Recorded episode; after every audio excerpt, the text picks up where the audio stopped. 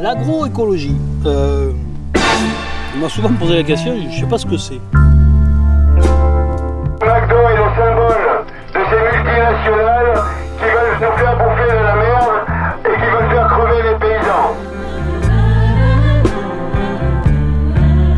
Agro J'écoute, l'émission où les étudiants de l'école d'ingénieurs de Purpan prennent le micro pour nous parler d'agronomie, d'environnement, d'agroalimentaire et d'agriculture. Agro J'écoute, une émission préparée et conçue par Sophie Yvon et Simon Giuliano.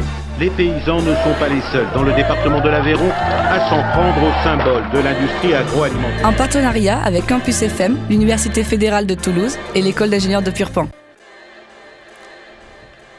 Bonjour chers auditeurs. Bonjour à tous. Longtemps associée à l'alimentation de Timon et Pumba, la consommation d'insectes ces dernières années est sortie de nos grands écrans. Pour autant, va-t-elle s'installer dans nos assiettes? Dégoûtant pour les uns, ragoûtant pour les autres, au menu d'aujourd'hui, nous vous préparons une délicieuse mise au point. Pour ce faire, nous avons le plaisir de nous retrouver pour un nouvel épisode d'Agro J'écoute. Je m'appelle Paul Abinader et je me trouve aujourd'hui dans les studios de Campus FM en compagnie de Célia Perroni. Nous sommes tous deux étudiants en cinquième année à l'école d'ingénieurs de Purpan.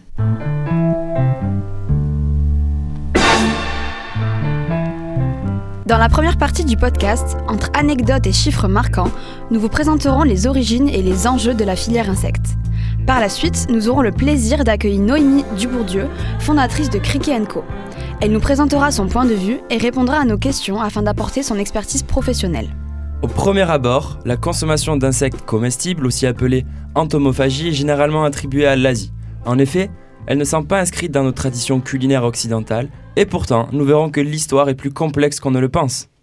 Mais si la consommation occidentale d'insectes comestibles n'était pas si nouvelle, et si nos ancêtres européens s'y adonnaient déjà?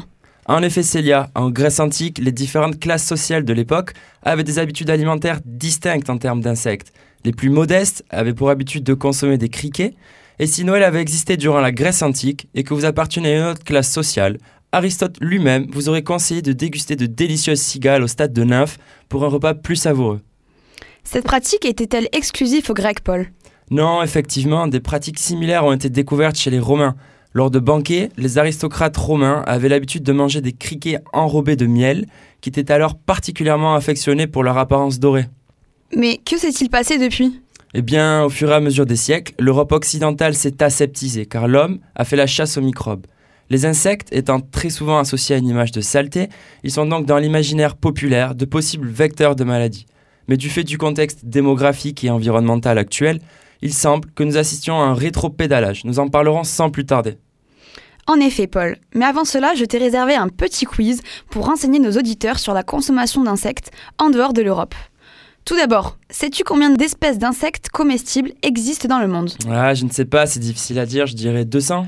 Manqué il en existe presque 10 fois plus, puisque la FAO a recensé 1900 espèces d'insectes comestibles dans le monde.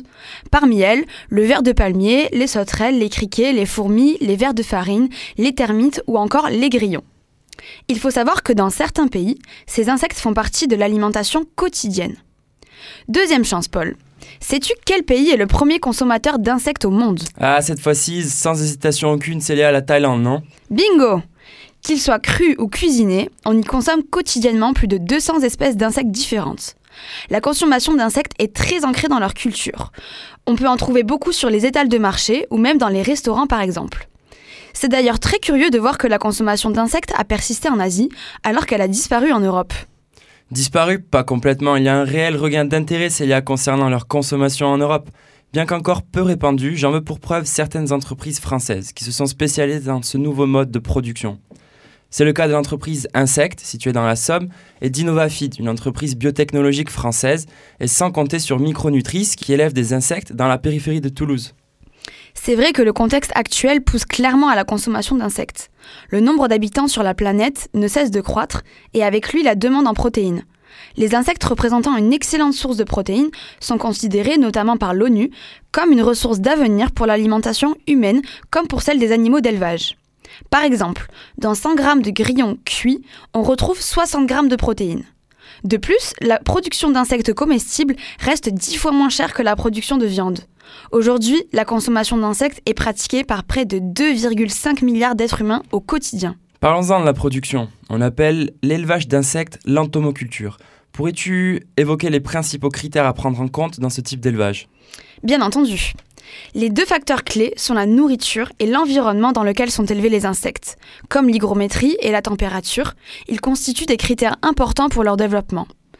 Certains éleveurs nourrissent exclusivement leurs insectes de végétaux, d'autres incluent dans leur alimentation d'autres insectes. Inspiré du principe de la fourmilière, l'atelier d'élevage se présente sous la forme de bacs superposés contenant des larves. Ces larves sont engraissées, puis passent dans l'atelier de transformation où elles subissent différents procédés, selon le produit fini qu'on souhaite obtenir, et l'utilisation qui en sera faite. Par exemple, des insectes entiers pour l'alimentation humaine, ou bien des farines ou des huiles pour l'alimentation animale. Des contrôles sont ensuite effectués en bout de chaîne pour assurer la qualité et la conformité sanitaire des produits. Pour mieux comprendre le cycle de production de ces insectes d'élevage, nous aurons le plaisir d'accueillir Madame Dubourdieu, fondatrice de Criquet Co, qui va nous apporter son œil expert sur le sujet. Restez connectés, on vous retrouve sur Campus FM juste après une courte pause musicale.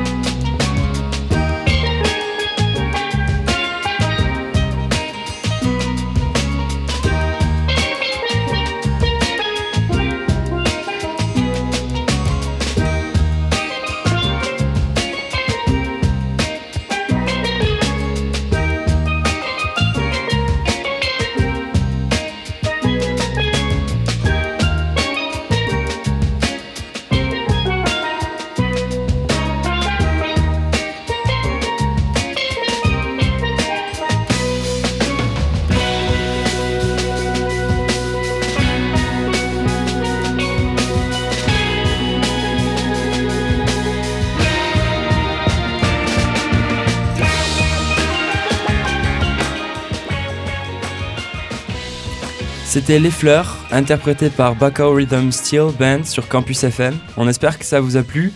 Revenons à nos insectes. Nous avons le plaisir d'accueillir Noémie Dubourdieu. Bonjour Noémie, merci d'être avec nous pour ce nouvel épisode d'Agro J'écoute.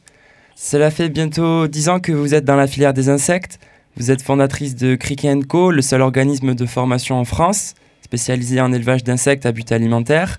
Vous accompagnez donc individuellement les porteurs de projets à mieux comprendre les enjeux de la filière les réglementations et les techniques d'élevage. Vous êtes aussi, depuis le mois d'avril dernier, présidente de la Fédération française des producteurs, importateurs, distributeurs d'insectes, dite FFPDI, association créée en 2011 qui a pour objectif d'informer, sensibiliser et rassembler les acteurs ou néophytes autour d'un sujet, l'insecte pour l'alimentation humaine ou animale. Donc ma première question, Noémie, c'est euh, est-ce que vous avez l'habitude d'en consommer euh, régulièrement des insectes? Et euh, si oui, sous quelle forme? Oui, bonjour, tout à fait. Je consomme régulièrement euh, des insectes. Alors, on peut pas dire que je l'ai remplacé euh, j'ai remplacé la viande. Hein. Je suis plutôt dans les tendances flexitariennes. Je consomme un peu de viande, raisonnablement, et j'incorpore l'insecte comme un ingrédient complémentaire à mon alimentation. je peux le consommer à l'apéritif entier déshydraté ou encore, euh, ce que je préfère, c'est en poudre incorporée dans un autre plat. Par exemple, une pizza avec la pâte à pizza avec de l'insecte à l'intérieur où on ne le voit pas. Et après, on rajoute les légumes. D'accord. sympathique. Donc, on a évoqué tout à l'heure euh, rapidement la production d'insectes. Euh, pourriez-vous nous en dire un peu plus? Quel est le cycle d'élevage des insectes? Alors chaque espèce a sa particularité. Hein. Une mouche soldat noir euh, va pas avoir la même durée de cycle qu'un ténébrion meunier. Donc c'est ce qui est passionnant chez les insectes. Il faut vraiment euh, s'adapter euh, à, à, leur espèce. Par exemple, si on part sur le ténébrion meunier, on va attendre qu'il fasse son cycle pour qu'il soit récoltable au bout de deux mois. Au contraire, la mouche soldat noire, pour qu'elle soit récoltable, ça sera plutôt dix jours en élevage professionnel. Mm. Donc euh, l'insecte, on va différencier deux, deux, deux, formes de métamorphose. Il y a les insectes qui vont faire une métamorphose complète, donc ils vont passer de l'œuf à l'éclosion avec la larve, puis par une euh, phase de nymphose pour ensuite se transformer en imago, en adulte. Et on a d'autres insectes qui font des métamorphoses incomplètes, où après l'éclosion de l'œuf, la larve va déjà ressembler à l'adulte, il n'y aura pas cette phase de métamorphose. Donc finalement, un, élevage d'insectes, ça ressemble plus à une ferme comme on en connaît, ou, euh, à une usine? Alors, euh, un petit peu des deux, dans le sens où ça va se rapprocher d'une ferme, étant donné qu'on va élever du vivant, donc on est bien sur la, préoccupation du bien-être animal. Une usine aussi par rapport au nombre de bacs qu'on va pouvoir euh, emmagasiner et surtout, je dirais même, plus à un laboratoire où on va respecter des normes d'hygiène très importantes.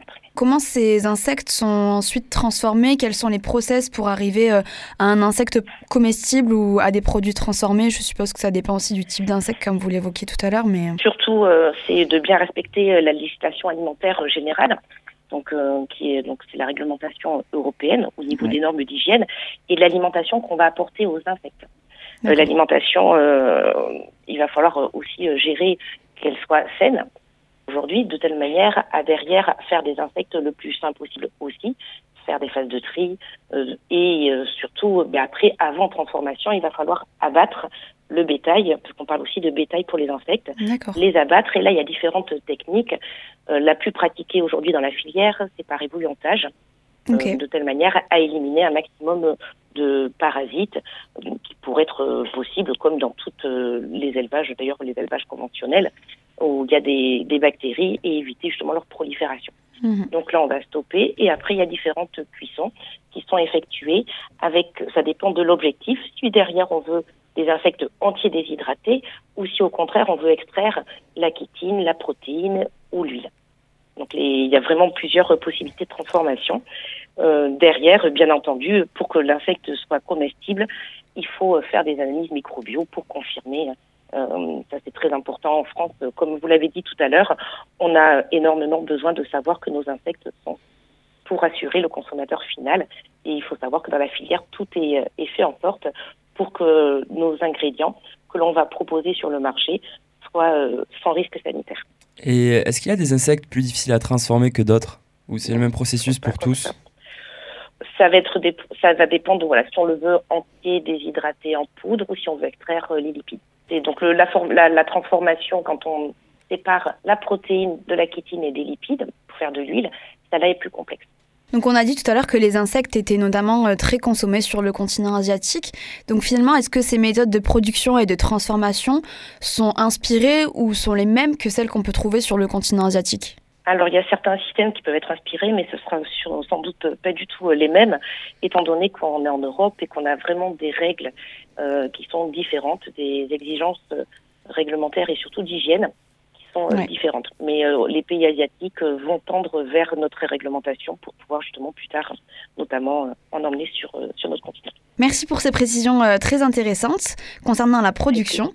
Donc Paul, maintenant pourrais-tu euh, nous expliquer en quoi la production d'insectes peut être une production d'avenir? Alors oui, bien sûr, dans le, dans le contexte actuel où la population et la demande en protéines ne cessent de croître, les insectes constituent une solution pour apporter des protéines tout en préservant les ressources naturelles. Pour clarifier mes propos, je vais partager une donnée acquise sur Agromédia. Est-ce que vous savez que la production d'un kilo d'insectes ne réclame que 2 kilos d'aliments tandis que la production de bœuf en nécessite 4 fois plus? Tout à fait. Et d'ailleurs, en termes d'émissions de gaz à effet de serre, la FAO a établi que contrairement à la production porcine, avicole ou bovine, la production d'insectes comestibles en engendre 100 fois moins pour la même quantité de protéines. La production et la consommation d'insectes peut donc être une solution aux enjeux environnementaux et démographiques actuels. D'ailleurs, selon vous, Madame Dubourdieu, si on considère ces enjeux, la, production d'insectes a-t-elle d'autres avantages? Oui, bien sûr. Donc euh, non seulement elle consomme très peu d'eau, euh, peu de fourrage comme vous l'avez dit, elle prend très peu de, terre, elle euh, consomme, elle, utilise peu de place, et en même temps dans l'insecte tout est bon, même les déjections, c'est-à-dire que tout est utilisable dans l'insecte et on va pouvoir valoriser aussi les déjections en termes d'engrais. Est-ce que vous pourriez nous expliquer, s'il vous plaît, pourquoi euh, cette production prend moins de place que, par exemple, un élevage de bovins? Alors, comme vous l'avez expliqué euh, tout à l'heure, on va euh, emp- empiler euh, les bacs et on va pouvoir obtenir des hauteurs avec un, du coup, un rendement au kilo par mètre carré. Très bien, merci. Impressionnant, alors que pour un bœuf, c'est euh, 10 hectares pour faire un kilo de protéines. Et là, pour les insectes, un hectare, on fait un kilo de protéines sans problème. D'accord. Ah, donc euh, les insectes peuvent être une source de protéines substituable euh, aux protéines animales. A priori, il faudrait 5 criquets pour équivaloir à une portion de steak en termes de protéines. Mais qu'est-ce que vous pensez de la qualité de ces protéines? Alors justement, hein, comme l'a dit euh, le rapport de la FAO, l'avantage des insectes, c'est qu'on a des protéines de grande qualité. Il y a des protéines, il y a des acides aminés essentiels, notamment euh, que l'on ne retrouve pas dans les viandes classiques. Euh, L'acide euh, aminé, pardon, la méthionine, la leucénine, et derrière de l'oméga 3 et oméga 6. Donc, ce sont des protéines de très grande qualité. D'accord. Et donc, pensez-vous que la consommation d'insectes puisse un jour remplacer la consommation de viande et qu'elle puisse compléter l'apport nutritionnel de chacun? Compléter l'apport nutritionnel de chacun, tout à fait. Remplacer la viande, euh, là c'est un bien grand mot. C'est c'est comme si demain vous disiez, euh, autrefois par exemple on avait le, le rapport avec les sushis où euh, les gens il y a 20 ans ils n'allaient pas manger des sushis. Aujourd'hui on consomme des sushis facilement et l'insecte ça sera un ingrédient complémentaire qui peut nous aider à diminuer notre consommation de viande classique. Pas forcément le substituer complètement. Et donc, si, si la consommation d'insectes devenait à terme une solution euh, concernant les apports de protéines pour une population en croissance, le, le gros enjeu pour cette filière, ça serait de pouvoir augmenter la capacité de production, non? Oui, tout à fait. Aujourd'hui, euh, donc euh, il y a quelques grosses entreprises qui se démarrent, comme vous l'avez dit, Insec, Innovafeed, Agronutrice, Micronutrice, euh, mais on va manquer de, production d'insectes, donc il faut vraiment que ça se développe encore. Très bien, merci euh, Madame Dubourdieu pour ces précisions. Donc si j'ai bien compris, euh, les insectes sont une source de protéines qui pourrait se substituer aux protéines animales que l'on consomme majoritairement aujourd'hui dans l'alimentation humaine, ou en tout cas la compléter. Mais qu'en est-il pour l'alimentation animale, Paul? En effet, tu soulèves là une très bonne question, Célia. Les insectes sont riches en protéines et sont des composants naturels de l'alimentation de nombreux poissons et de volailles de ferme. Les farines de protéines et les insectes entiers transformés sont appelés des protéines animales transformées, donc les PAT, les pâtes. Et donc depuis le 7 septembre 2021, ces pâtes peuvent être utilisées d'une part dans les aliments pour animaux de compagnie, mais d'autre part dans l'alimentation porcine et avicole. Cette autorisation a fait suite à l'approbation des PAT d'insectes dans les aliments aquacoles en juillet 2017. Mais il me semble que l'utilisation de ces farines d'insectes est un sujet fortement controversé et réglementé pour éviter toute apparition de maladies qui pourraient être transmises par les insectes. Exactement. La, fabrication de produits transformés à base d'insectes à destination de l'alimentation du bétail doit respecter une législation stricte. Par exemple, elle impose l'interdiction de les nourrir avec des déchets de cuisine ou des déjections dans le but d'éviter l'apparition de maladies, et elle n'est toujours pas autorisée dans l'alimentation des ruminants. Ah oui, on se souvient du scandale de la crise sanitaire de la vache folle qui avait infecté plus de 190 000 animaux. Cette maladie provoquant l'infection dégénérative du système nerveux central des bovins avait pour origine l'utilisation, pour l'alimentation des bovins, de farines animales obtenues à partir de parties non consommées des carcasses bovines et de cadavres d'animaux. Nous revenons donc vers vous, Madame Dubourdieu. Pensez-vous qu'il existe réellement un risque dans l'utilisation des, des insectes pour l'alimentation des ruminants? Alors, comme vous l'avez dit euh, précédemment, euh, c'est vrai qu'avec euh, suite à la crise de la vache folle, on, on va surtout se concentrer aujourd'hui sur les PAT d'insectes pour l'alimentation des animaux monogastriques essentiellement. Il faut Mhm. mener des études pour, pour le reste, Ok. pour les, pour les, pour les ruminants. Donc des études sont encore à mener sur ce point-là. et que pensez-vous de la, de la filière en France, qu'elle soit à destination humaine ou animale? Alors aujourd'hui, c'est vrai qu'il faut intégrer les, les insectes dans l'alimentation humaine, mais il faut passer l'effet Burke, euh, le consommateur, pour qu'il puisse y revenir régulièrement. Par contre, il y a un énorme marché sur euh, l'alimentation animale. Et euh, comme le conseille la FAO, il faut nourrir plus tard les hommes, mais aussi nos animaux d'élevage. Là, il y a vraiment un beau travail à faire et l'insecte serait vraiment une solution. Et du coup, comme vous le dites, il y, a cet effet Burke au premier abord de la part des consommateurs. Du coup, quel genre de consommateurs pensez-vous toucher? Et surtout euh, des personnes qui sont conscientes qu'il faut euh, changer euh, les choses pour l'avenir, changer surtout sa façon de consommer. Et on est essentiellement sur des flexitariens, des personnes sensibles à l'alimentation bio, qui veulent faire quelque chose pour la planète demain. Et ça passe aussi par le, notre, nos changements d'habitude mm. en consommation. Du coup, dernière question, Madame Dubourdieu. Excepté pour la consommation humaine et animale, est-ce qu'il existe d'autres types de débouchés pour l'utilisation des insectes?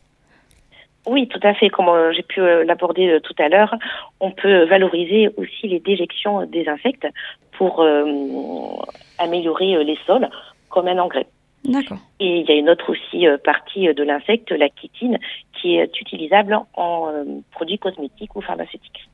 Bon, et eh bien c'est la fin de notre épisode AgroJécoute dédié à la production et à la consommation d'insectes. merci beaucoup Madame Dubourdieu pour ces échanges très intéressants qui, j'espère, auront permis à nos auditeurs de mieux comprendre euh, la filière insectes et ses enjeux. On espère que ça vous aura plu et on vous dit à très bientôt sur AgroJécoute. Merci beaucoup, Madame Dubourdieu, d'avoir pris du temps pour AgroJécoute. Merci à tous les auditeurs pour nous avoir écoutés. Nous souhaitons une très bonne journée. À bientôt. À très vite. Avec plaisir. Bonne journée.